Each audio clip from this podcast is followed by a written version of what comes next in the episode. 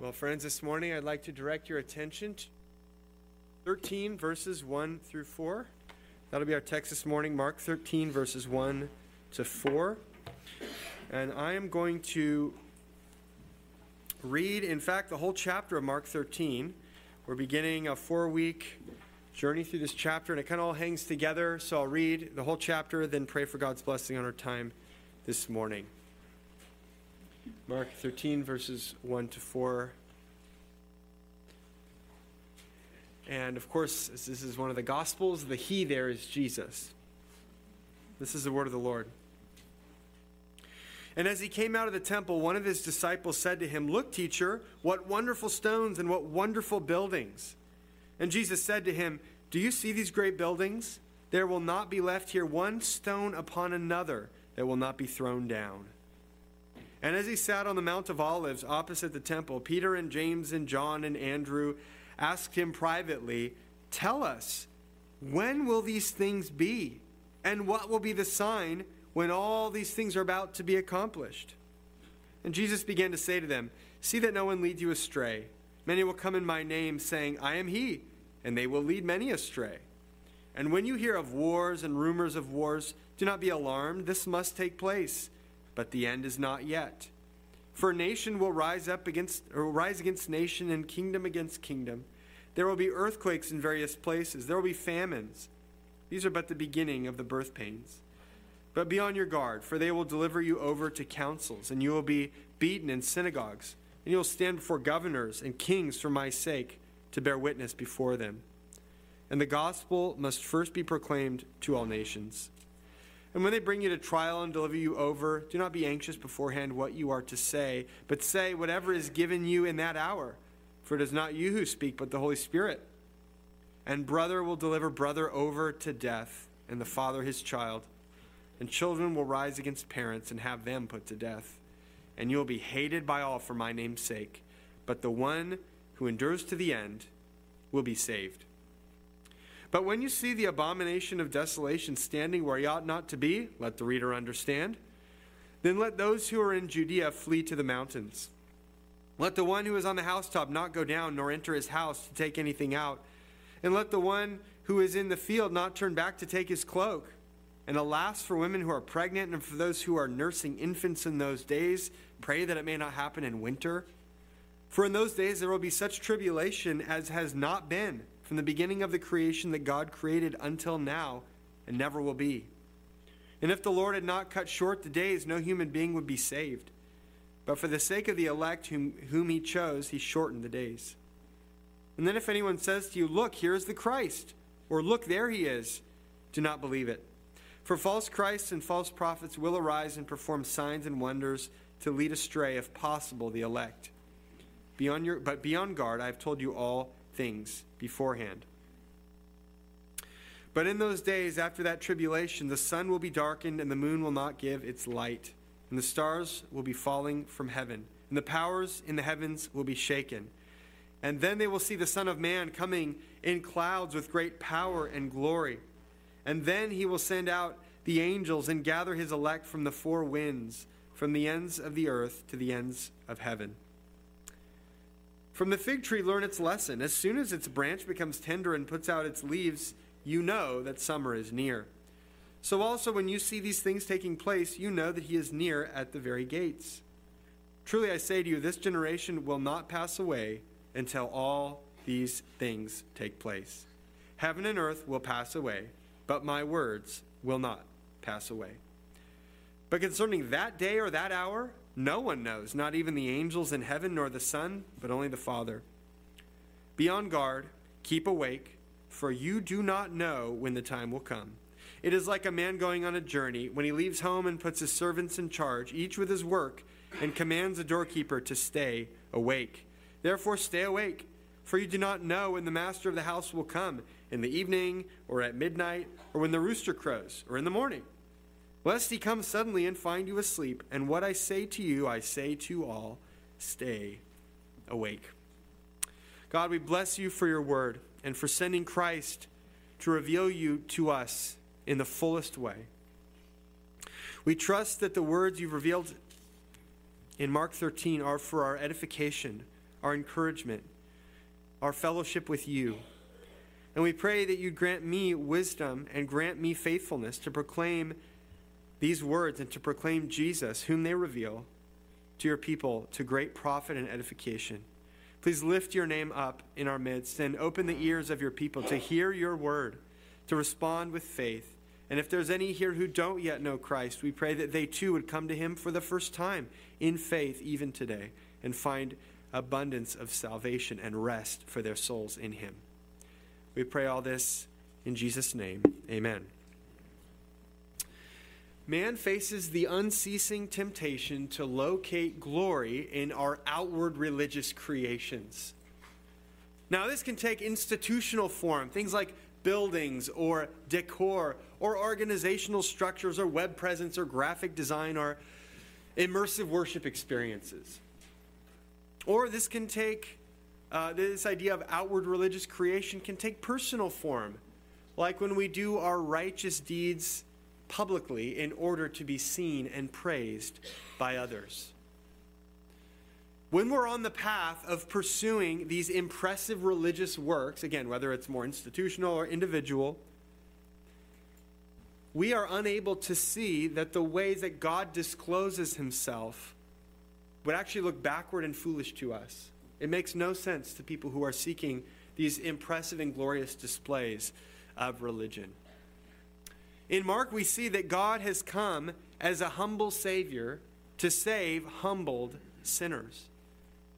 He comes to save through the foolish message of the cross. And he comes to be a king who rules by dying. And we can be so attached to self made religion that we have no room for a Christ who displays his glory most fully by his humility. In view of this disorder and this problem and this need, today God is going to remind us of where the glory really lives. And here it is in short God's presence is not in the buildings of craftsmen, but in the body of Christ. God's presence is not in the buildings of craftsmen, but in the body of Christ. Now, you might say, fair enough, but what's interesting is that the way that God teaches this lesson in Mark 13 is by giving us a big dose of eschatology. Eschatology. Now, what is that? What does that word mean? It has to do with the end or the eschaton. It's the teaching of the last things as God has revealed them to us in Scripture. Now, Mark 13 is Jesus' longest speech in Mark all of the what are called the synoptic gospels, Matthew, Mark, and Luke, have a version of this speech, and it's called the Olivet Discourse. And it is eschatological. It, it concerns events to come after Jesus' death and resurrection and ascension to heaven. And as we'll see in the next few weeks, some of the events he talks about lie in the future, even for us. But our text, verses 1 to 4, what we're looking at this morning, represents the doorway into that discourse. And it starts with Jesus making a prediction, and then four of his disciples follow up and ask for clarity on that prediction. And then over the next three weeks, we'll see Jesus answering the question, the questions from his disciples. Now, eschatology, biblical texts like Mark 13, if we're honest, come on, these can confuse us. These can intimidate us. If we're honest, most of us, I believe, would rather ignore it and avoid the headache. A few others get really intense about it and want to nail down all the details and then turn into that chart guy who has all the events laid down in a careful, exact, bulletproof chronology. And uh, whether or not we feel we understand it, eschatology can also just kind of feel irrelevant to life sometimes, arcane. Who cares if chart guy is right or wrong? Who, who cares if I figure this out or not? What, what does it add to life to know these things? What's going to happen? To put a finer point on it, why does the mostly, I believe, Gentile church here in 2024 need to hear about predictions made nearly 2,000 years ago about events, I'm going to argue, many of which took place only a few decades later. Well, I'm here to tell you that biblical eschatology, while it's a little bit harder to pin down than Chart Guy might hope, is a lot more profitable and useful and relevant than most of us fear. And over the next four weeks in Mark 13, we'll see Jesus telling us important things, not just uh, useless information about the future, but things about true spirituality, things about the nature of the church, things about God's sovereignty over history and the future, and the nature of the time that we inhabit between Christ's two advents or his two comings. And if I do my job right, by God's grace, we'll all learn to wade into eschatology on the one hand with kind of carefulness and intellectual humility, but also to better see how powerful and life shaping these truths can be for us today. Now, there are many details about the future that God has chosen not to reveal. There's a whole lot about the future that He doesn't say. But the things that He has told us are not given just to satisfy curiosity, it's given to shape us and to purify our lives with the hope of what's to come.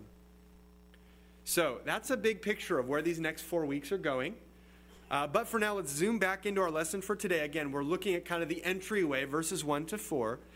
And again, the point is that God's presence is not in the buildings of craftsmen, but in the body of Christ. And our passage demonstrates this point by drawing our attention to three roles of Jesus. We're going to see three roles of Jesus. The first is this As the rejected cornerstone, Jesus rejects the stones. As the rejected cornerstone, Jesus rejects the stones. So, in the beginning of chapter 13, Jesus and his disciples are on the way out of the temple, and one of the disciples remarks to Jesus, Dang, this place is amazing. Jesus, do you see these stones and these buildings, these structures? And this isn't just the sanctuary itself. There's actually different Greek words for like the, the main building, the sanctuary, temple. This is the word for the whole complex. There's a bunch of different buildings, took up a big swath of Jerusalem. And they're talking about the whole thing. And they're saying, isn't this amazing? And contemporary written records and also archaeological finds have demonstrated what the disciples were talking about. Uh, this temple area stunned visitors with its ornate works of marble and gold. And in John 2, we read that it took Herod and his successors 46 years to build this temple. There were a lot of people working for 46 years to build this thing. Uh, the Jewish chronicler Josephus who is a contemporary of Jesus, claims that the temple used stones that were as large as 37 feet long, 18 feet wide, and 12 feet tall.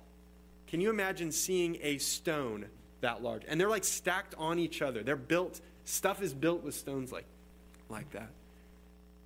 We would be slack jawed if we were transported in time to Jerusalem in this time and seeing these buildings. This was a stunning, impressive monument to Israel's God and its religion.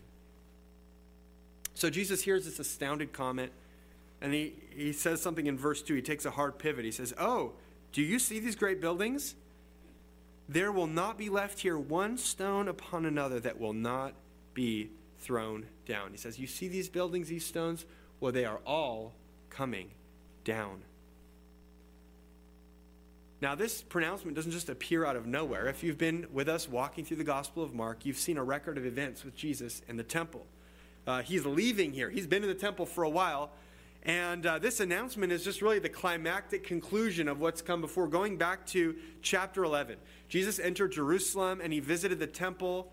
And the next day he came back and he turned over the money changers' tables and he drove animals away. And he said, You've turned uh, my father's house into a den of thieves, quoting from Jeremiah 7.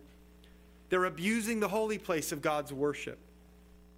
And we had this thing about the fig tree. Remember the fig tree on their way to the temple? Jesus had looked for figs and didn't find any and said, You'll never bear fruit again. And then when they're leaving the temple, the fig tree is dead. And the disciples are like, What happened? And he's essentially, this is a picture of the temple. What happened is that when Jesus came and visited his temple, he found fruitlessness in Israel's religious system. When God visited his temple, he found it fruitless. And so he cursed it to never again produce fruit. So the temple action, it's often called the cleansing of the temple. I may have called it that if you go back at the sermon on that. I don't know if I called it the cleansing of the temple. It's more of a symbol of judgment than an act of trying to clean up house. The idea wasn't like, we'll, we'll make things better and, and tune things up a little bit. The idea is like, God is done with this place. I'm going to show that by this, this prophetic action of turning over tables, etc. And then that, that action kind of, um, that, that judgment against the temple is kind of climaxing on this conclusive. He's saying, it is coming down. It has become a den of thieves, and God is through with this place. The reason for this divine verdict becomes even clearer in the, the material between those, between chapter 11 when we saw him turning over tables, etc., to here. Because all through chapter 12, Jesus has been in the temple, and Israel's religious leaders have been lining up and taking turns challenging his authority, trying to trap him and trip him up. Then he evaded every attempt and only further cemented his authority as the God sent one. And after all that, this is the crowning moment. The temple has been judged and found wanting because Israel has judged Christ and found him wanting. God is rejecting the temple because the temple and the nation have rejected Jesus. And what we're going to see after this discourse of chapter 13, when the action picks up again, we get into chapter 14, and the events just accelerate rapidly to Jesus' crucifixion on the cross. That's their expression of their judgment against him.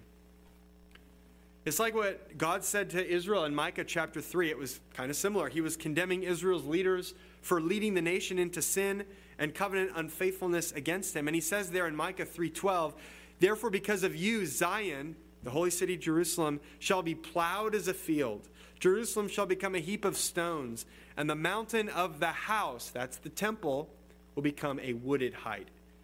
It'll be like returning to the state, state of nature like an uninhabited post apocalyptic picture. Israel has rejected Jesus, and by rejecting Jesus, they have rejected the God they are claiming to worship. Remember at that moment in the Mount of Transfiguration back in chapter 9, Jesus' inner circles are up on the mountain with him, seeing his unveiled glory. And what did the voice from heaven say? What did God say? This is my beloved Son. Listen to him. So if you don't listen to Jesus, the beloved Son whom God sent, you have nothing to do with God. Whatever else you may claim about your relationship to God, you want nothing to do with Him. Borrowing Jesus' own words from back in chapter 12, he was quoting from Psalm 118 The so called builders of God's house have rejected the cornerstone. He's saying, That's me. I'm the cornerstone. The builders have rejected me. This is the main thing that the temple is even about, and they've missed it. And so, because they've rejected the cornerstone, they have built, so to speak, they've built their temple with other stones, but not Him. And so here he is rejecting the stones, so to speak, of their temple. And he's saying, it's all worthless. It's all godless. And so it's all coming down. There's a famous scene in the, the, prophet Ezekiel, chapters 10 and 11. There's bits of it in both chapters, where the prophet has a lively vision of he sees the glory of God leaving the temple in Jerusalem on this act of judgment against their sin. Of course, this is connection with their exile. It's a stinging act of judgment against their idolatry. They, they worshiped idols in the temple of God. It's a stinging judgment against their failure of his covenant and their abandonment of the Lord. And just like in Ezekiel 10 and 11, when the prophet saw the Lord's glory depart from the temple of the sinful nation, so we have here a similar moment. The Lord's glory incarnate in the Son is leaving the temple in a decisive way. Now, sometimes a person thinks that he's passing judgment against something bad, but in reality, that something bad is, is not bad, it's good. And so by passing judgment against it, he's really, ironically, passing judgment against himself. Think of a food critic who comes to California and considers himself a discerning palate and tries his first In-N-Out double double and, and tries it and says, Yuck, this is gross. This is overrated. I want a Whopper instead. Now, what would that tell you about this critic? I would say he's a poor judge of food. I would say he's showing himself to be an incompetent critic and to lack discernment and, and to be all messed up. He thinks he's passing judgment on this food, but he's actually passing judgment, in my humble opinion, on himself as a food critic. And so it is with Israel. In passing judgment, they have measured Jesus and found him wanting, and all that means is shame on them.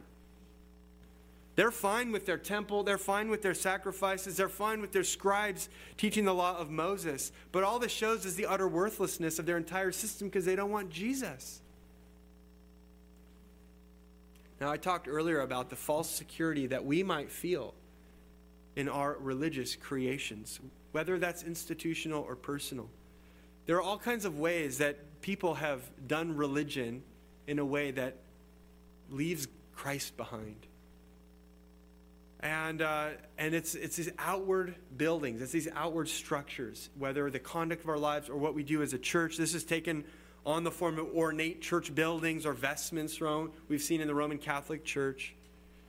Hitting closer to home, we have modern day Protestant equivalents of things like social media presence and audio visual excellence in worship services. Thinking like we can, we can display glory here by the things that we build. It's the same with our personal lives that we can make an outward show of our devotional practices. We think of Jesus talking in Matthew 6 in the Sermon on the Mount about prayer and fasting and almsgiving, and talking about people who do these things in order to be seen and praised by others. And he essentially curses that and he says, Well, that's all the reward you're going to get. It means nothing to God. Some of us might also be drawn to overt forms of uh, separation from the world's impurities. Not that it's bad to do that at times, but we might want to be seen conspicuously, refraining from certain practices because it makes us look holy in the sight of others. There's all sorts of ways we could externalize and, and show glory, so to speak, by the externals and is separated from Christ. The sad case of Israel's temple and worship system puts us all on notice. Am I looking for a religion that satisfies earthly longings for power and status and, and measures up to earthly evaluations of worth? Are we trying to impress the world? Are we trying to impress men with our religion? Are we missing Christ? Once again, the drumbeat continues. Throughout Mark, we've seen let the non believers, let the Gentiles have their earthly greatness. When his disciples were debating about who is the greatest, what did he tell them that true greatness is in his kingdom back in chapter 10? He said, It's to be the servant of all. Just as the Son of Man, he came not to be served, but to serve and to give his life as a ransom for many. That's true greatness. It's humility, it's service, it's being a servant of others. And this is where we, tr- we find true glory. It's in the divine Son and Lord who came to become our dying servant.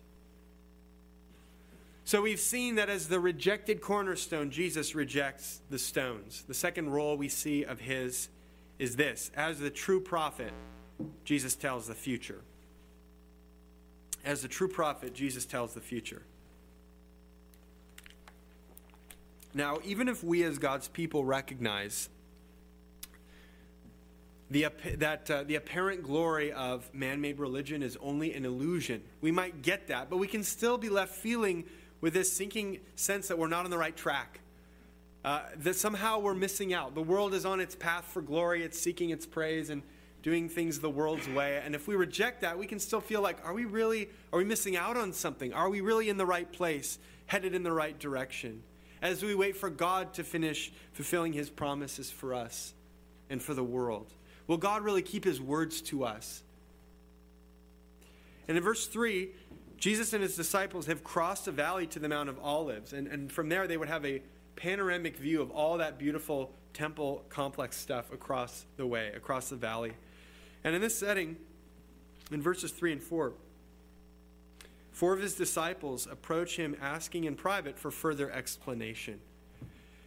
Now, here's where I'm going to do some throat clearing that gets us ready for the next three weeks when we get into the weeds of Jesus' uh, predictions um, next Sunday, we're going to look at 19 verses. Today, we're looking at four verses. So I'm going to get some of the preliminaries out of the way today so we can kind of jump into it a little bit more directly next week. So note, what did Jesus say would happen? The temple, verse 1, or verse 2, he said the temple will be torn down, will be thrown down. And then so the four disciples ask him for follow up. They ask him for clarity about this pronouncement. And they ask two questions. The first is, when will these things happen? And secondly, what will be the signs that all these things, which I believe is the same reference, and when he says these things and all these things, it's the same stuff. What you just said, what will be the signs that they're about to happen? So, when will it happen, and what will be the signs that it's about to happen? So, we're asking about timing and signs. Now, this is an important key for navigating the rest of the chapter over the next three weeks because Jesus is going to answer their questions. The event will be the destruction of the temple, which wound up occurring 37 years later. Uh, history tells us in AD 70, under the Roman general Titus, there was a Jewish revolt Rome reacted, they came, they invaded, and they ended up destroying the temple and much of Jerusalem. And um, in the rest of the chapter, Jesus will answer their questions by talking about what won't be the signs that this is about to happen, what will be the signs that this is about to happen, and the culmination of the end times in his second coming. Now, that last element might seem out of place. It might confuse us. We're getting questions about the temple coming down. Why is he going to talk about his coming in the future? Especially now that we know, it, in the benefit of historical hindsight, well, that last part comes a lot later than the other stuff. Why would he start talking about his coming? Well, the disciples would have naturally predicted that it, naturally assumed that a prediction like what Jesus says in verse 2 would come uh, uh, surrounding events at the end of time. This big, stunning, beautiful, ornate temple with massive, important stones, how could it come down unless the whole cosmos were being shaken to the foundations? That's kind of how they would think about these things. And Jesus' answer to that assumption is kind of a yes and a no. Is this the end? Like when this temple comes down, is it the end? Well, no, in the sense that great swaths of time will actually separate this event from the end. We're living in that period. He has not come back yet. But yes, in the sense that the New Testament considers the whole era between Jesus' two advents as the last days. And so, in one sense, it does make sense for him to go from talking about a near term thing, AD 70, to then suddenly jump in and talking about the end of everything, the future, even from our perspective, as I believe he does in this chapter. And sometimes predictive prophecies in the Bible do that. You'll have a prophet talking about the future, and, and the way he says it, it kind of sounds like it's all kind of at once or in sequence. And as you get to it, you realize it's actually there's big, big gaps of time in between some of the things the prophets are saying. Uh, Acts 2.17, the day of Pentecost, when the Spirit is poured out and Peter preaches uh, in that verse, he says that these are the last days. And in 1 Corinthians 10.11, Paul is, is writing the Corinthian church, and he calls them and us, the church, those on whom the end of the ages has come. Biblical perspective, this is the end. This is the last days. But it's a long period. So it's a yes and no. Is it all happening at once or not? Well, it's the same era, but it is separated by time. So that's kind of the logic in talking about the destruction of the temple and then suddenly talking about the return of Christ. Uh, one represents the ending of the old age, we could say the closing off of the old age and the other represents the culmination of the new, the end of the end. Now, this whole chapter, Mark 13, is written to help us understand how God's work in history has shifted from the old covenant to the new. In the old, you have uh, focus on temple and land and Israel, and what's happening today is that we have the gospel going forth to all the nations and building the church. Even in the Gospel of Mark, you have a very Israel centered focus. Jesus uh, almost entirely keeps his ministry to Israel. He tells his disciples when he sends them out, only minister in Israel in chapter 6 and so on. So we have a very Israel centered focus. How do we pivot to an era you see later in the New Testament where the disciples are going out into all the nations and preaching? Well, Mark 13 helps fill that, that in for us, that transition. This prophecy points forward to when God will dismantle Israel's religious system and demonstrate with unmistakable clarity that what he's doing in the world concerns not only the Jews, but also the Gentiles, all the nations. And this text also will tell us what to expect in the time between Christ's two advents. Uh, as we'll see, some of the things he says concern specific special events in the future, But some of the things he says are regarding general conditions that his disciples will face during this era before his return. Uh, and it's what could be more important as us as Christians, as disciples of Christ, than to understand how Jesus says, This is what the world's going to be like. We should know that. And that's what he's going to tell us. Now, I told you, biblical eschatology can be a little confusing, a little intimidating, elusive. Mark 13 is widely considered to be the most difficult part of the book, and I concur.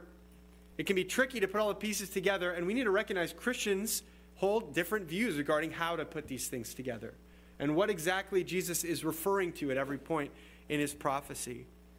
Uh, there, there are some differences regarding whether certain things have been fulfilled yet or not. Um, and as we proceed over the next three weeks, some of the things um, some of the things that I say have already happened in the past, you might believe have not happened yet. And uh, others might think that some of the things I'm saying haven't yet happened have happened. There are some Christians who think that all this describes things in the past. And I actually believe there's some good weighty arguments for, for all of that. This is a tough one. But what I'm going to, with respect to those disagreements and those views, I'll present the reading that I'm convinced makes the most sense of all the pieces. But my prayer is that we come away on the one hand, deepened with, with intellectual humility over our limitations and understanding and putting these things together, maybe with charity holding our different views, but yet confident that the main thrusts of the Bible's teaching on the future are really important for us and are really profitable to us. Because again, they set our expectations for the present, what the world is, is to be like right now, what we should expect of the world, what to hope for in the future, and therefore how we purify our lives as we wait. But for now, I want to consider a bit longer what it means that Jesus accurately predicts the destruction of the temple almost four decades before that happens. Because again, nobody, nobody else seemed to see that coming. It shocked his disciples that he would say something like that. Now, uh, traditionally, Christians reading the Bible have identified three offices of Christ that he fulfills that have roots in the Old Testament. These are uh, prophet, priest, and king. You may have heard of these three offices. These are all Old Testament uh, offices that, that are all kind of pointing in a different way to Jesus and the role that he would play. And we've seen a lot in Mark about Jesus' kingship. We've seen him announcing the kingdom of God. We've seen him calling people to follow him and assuming the identity of the son of David who fulfills kingly promises from the Old Testament. But here we see Jesus, the prophet, who's unveiling the future of God's plans for this city. And just like Jeremiah centuries earlier, he's, he's telling this sinful place that the Lord's judgment is coming in the form of invading foreign armies. It'll be very similar to when Babylon came. But of course, he's not just like Jeremiah. Jesus is greater than Jeremiah and all the prophets. He's the one, Acts 3.18 says, to whom all the prophets bore witness. Hebrews 1 2 tells us that in these last days, there we go, in these last days, God has climactically spoken to us in his Son. This is the full and final disclosure of God to us, Jesus Christ.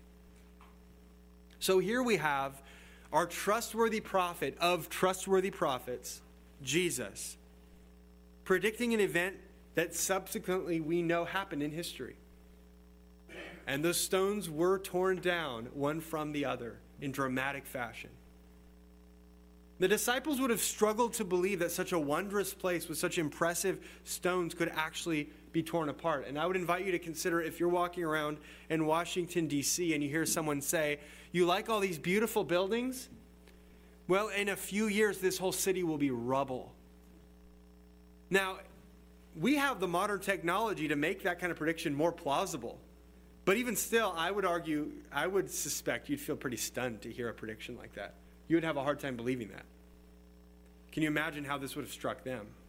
They didn't have nuclear warfare, bombs, or anything. And he's saying, it's all coming down. But it happened.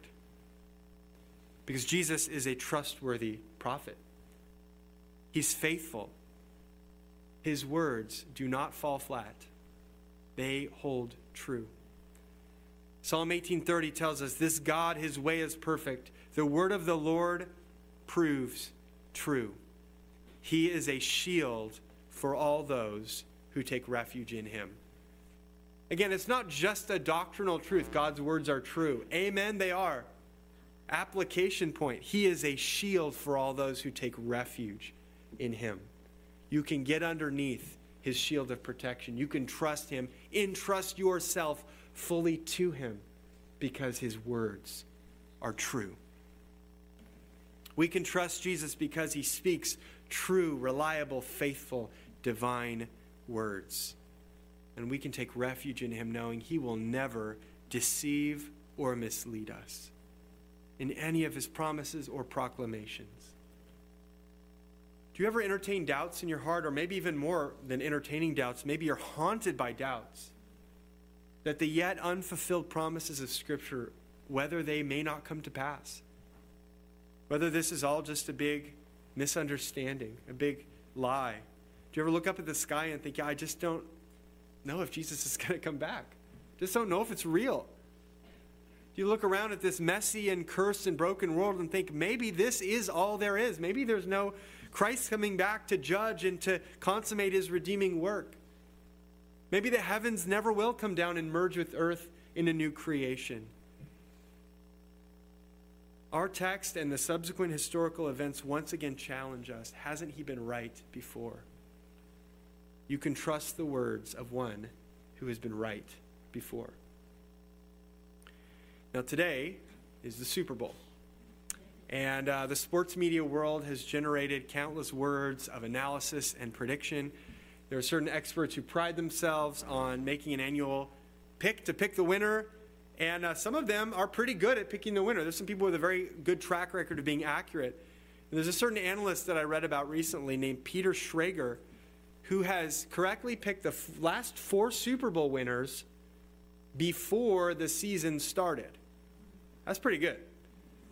And uh, that's the last four completed Super Bowls. And then this year, the fifth, he predicted before this season that the Chiefs and 49ers would play in the Super Bowl.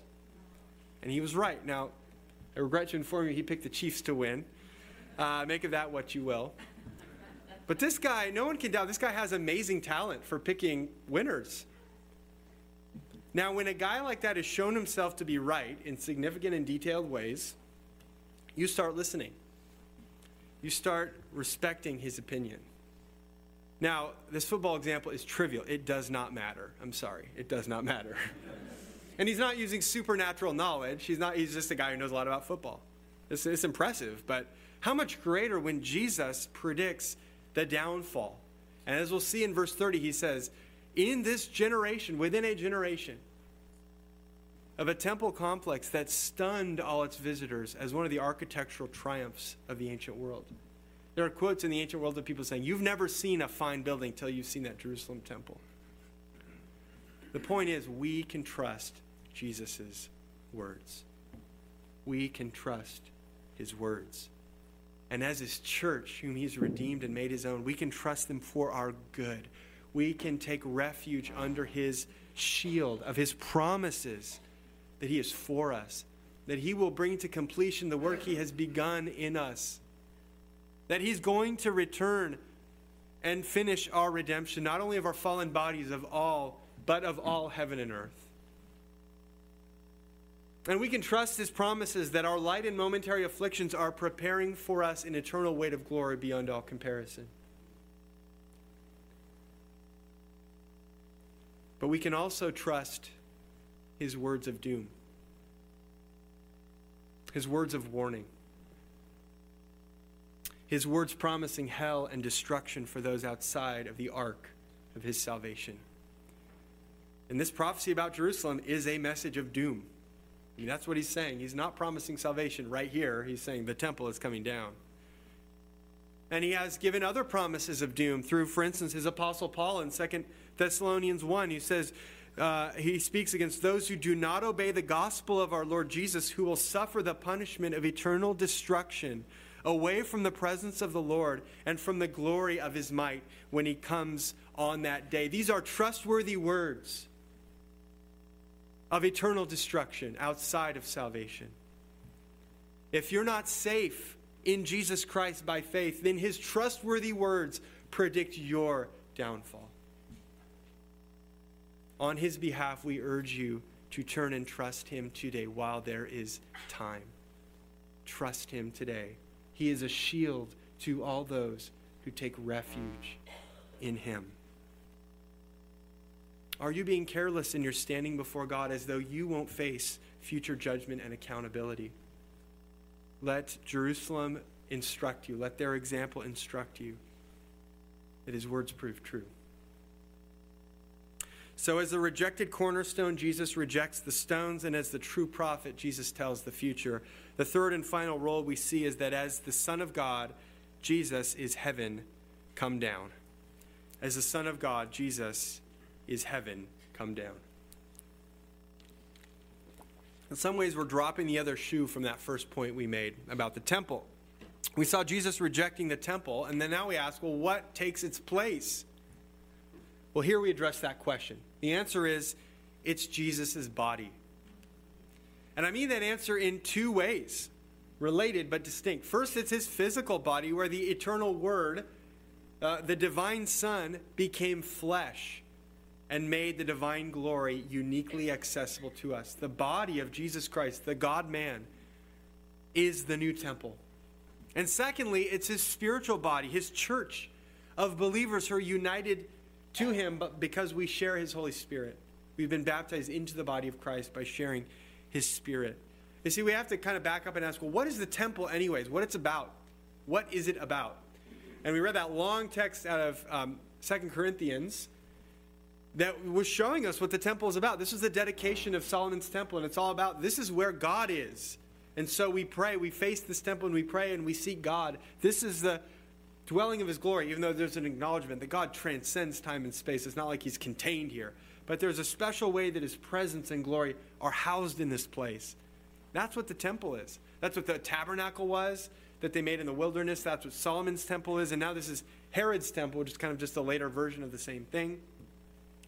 It's the place where God's glory dwells and where people meet him for worship. But we've already seen in Mark that Jesus is God's place of glorious dwelling on earth. I'll, I'll, remind you again of the transfiguration. They're on that mountain in chapter 9. And Peter sees Jesus' glory, this shining, awesome, glorious display of Jesus. And what does he kind of instinctively say? He says, Let's build tabernacles, Jesus, for you and Elijah and Moses. He's thinking temple because glory is here. There's something temple about Jesus that he especially saw at the transfiguration. Back in Isaiah 64 1, in view of Israel's sin and coming judgment, and the looming destruction of the temple, among other things, the prophet called out to God, Oh, that you would rend the heavens and come down. And rend is just uh, an old way of saying tear. That God, you would tear open the heavens and come down. It's a cry for God to come near and to involve himself even more intimately in his people for our salvation. When will God tear the heavens open and come down? I'll remind you of Jesus' baptism in Mark 1, verses 10 and 11. And when he came up out of the water, immediately he saw the heavens being torn open and the Spirit descending on him like a dove. And a voice came from heaven You are my beloved Son. With you I am well pleased. Where does heaven touch earth? Where's the temple? is Jesus, the divine Son. So by this time in Mark, we're, we, we hear about, by the time we hear about the temple coming down in Mark 13, we're ready to consider that Jesus himself is its replacement.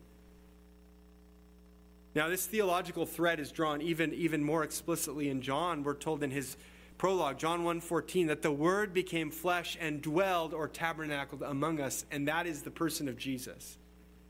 So, temple language used there as well of the incarnate word, Jesus Christ. But now that he's ascended to heaven and he's poured out his spirit, it's not only the physical body of Jesus, but the spiritual body of Christ, his church, that houses the presence of God. That's why we read in Ephesians 2:22 that you are being built together into a dwelling place for God by the Spirit. We are this corporate container that houses glory in a way that even uh, any of us individually uh, doesn't, doesn't in the same way show the glory of God as the church, even though individually we do have the Holy Spirit. Because the temple rejected Jesus, God has rejected the temple. And his presence in the incarnate Son, Jesus, has exceeded and made obsolete the temporary shadows of the sanctuary building. It's now us, the spirit filled people of God, who house his glory by being united to Christ and to one another. Now, you might be wondering how? How does the church show the glory of God? How is it that this ordinary place of ordinary people is like the new temple that far outstrips the old temple in its glory? No one certainly, uh, with due respect to those who built this building and served us so wonderfully, nobody shows up to this building and says, Look at this building. Wow. it's not the architecture. How does even ordinary River City Grace house the glory of God? And I'll say, stay tuned for our new member affirmation in a few moments. Listen to the membership commitments that we make to one another. And, and imagine a community that's redeemed by Christ, that's being constantly renewed by His Spirit, that's striving to live, as that document describes, as imperfectly, and we're all growing big time, as imperfectly as we do. But it's a beautiful thing. And if you've been walking with us by God's grace, you've, you've tasted that. It is a beautiful thing that God's glory is here as it is nowhere else. Not here, River City Grace, any church that holds to the gospel. Now, these ch- changes are permanent. There will never be another physical temple again. The real has come and forever displaced the former types and shadows. We're not waiting for anyone to build another temple in Jerusalem or anywhere else. And if they did, I would argue it would be, it would be for a false religion. God's glory is in the person of Christ, in his body, his physical body, and his body, the church, his spiritual body. And this is why Israel rejecting Jesus led to such a dramatic outcome as the temple and then, of course, the city around it being torn down. Because Jesus is the presence of God. And the presence of God was always the whole point of Israel's temple and religion.